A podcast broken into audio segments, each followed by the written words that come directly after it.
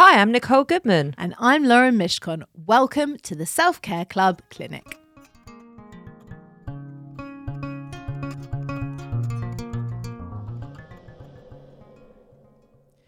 Worrying is carrying tomorrow's load with today's strength, carrying two days at once. It's moving into tomorrow ahead of time. Worrying doesn't empty tomorrow of its sorrow, it empties today of its strength. That's Corrie ten Boom. Ooh, that's a lot. It's a big one, isn't it? It's a big one. I kind of need to read that about four times. Hmm. I reckon the clubbers are going to be rewinding that.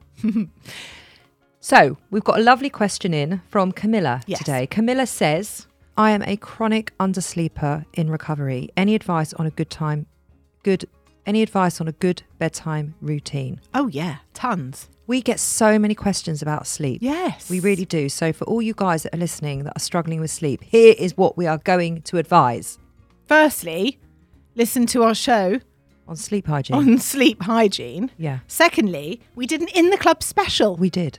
with a beer from Remy. Remy is the guy from the Weighted Blankets. That's another show, also about sleep. Oh, yeah. Um, so he's in our In the Club episodes and he actually talks you through exactly how to get a good bedtime routine, doesn't he? Yes. He gives lots of lovely tips in how to create relaxation before you fall asleep at night. It's it's really interesting. Yes. I mean, he was going to bed at like what eight o'clock and waking up at five. Or something. something He had a really crazy. interesting body Yeah. clock. But what we really learned in our week of sleep hygiene, just to really summarize it for you, is that a good routine actually starts before bedtime. It's not actually about just going to bed. Dr. Chatterjee says a good night's sleep starts from the minute you open your eyes. Well, there you go. So it's things like implementing pro sleep habits during the day. No caffeine after 3 p.m., no Yes. alcohol. Because everyone Yes. has this thing that alcohol makes you actually sleep better, but it doesn't. It's very disruptive for your sleep. Well, it's dehydrating, isn't it? Incredibly. Yeah. Optimize your sleep schedule. Try and work backwards. Figure out what time you've got to get up and then work backwards so that you know that you're getting between seven to nine hours. Some people need more, some people need a bit, bit less, but that's what you should be aiming for is between seven and nine. Um, creating a sleep inducing bedroom. Keep that bedroom dark. Yes. Please close your curtains. Yes. And not too hot. Get an eye mask, I would say. Oh, yeah. I love an You eye mask. You do love an eye mask. Find them very comforting. And then just before bed, please turn off them gadgets. Go to a book or some paper. Have a nice bath with some lavender salts. Get into some cozy pajamas. Yeah. And just wind down for half an hour. Slowly, wind down slowly. Allow yourself to. Yes. So let's go on to challenge of the day. Yes.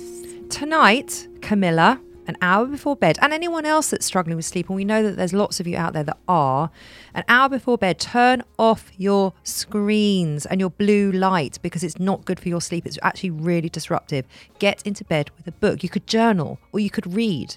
Put your phone in another room so you are not tempted to look at it when it flashes up and do something soothing and relaxing. Have a hot bath, meditate, journal, read, just do anything else apart from being on that screen or on a TV.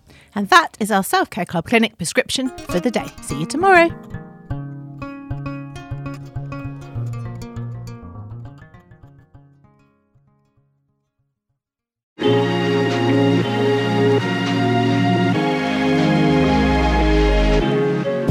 Motherkind podcast explores how to feel happier, more confident, and empowered in your motherhood, even in our world of pressure, judgment, and comparison. I'm your host, Zoe Blaskey, and every week I speak to an incredible expert to share actionable steps and powerful lessons to living your life as a mother with more joy and unapologetic confidence. Listen wherever you get your podcasts, just search Motherkind.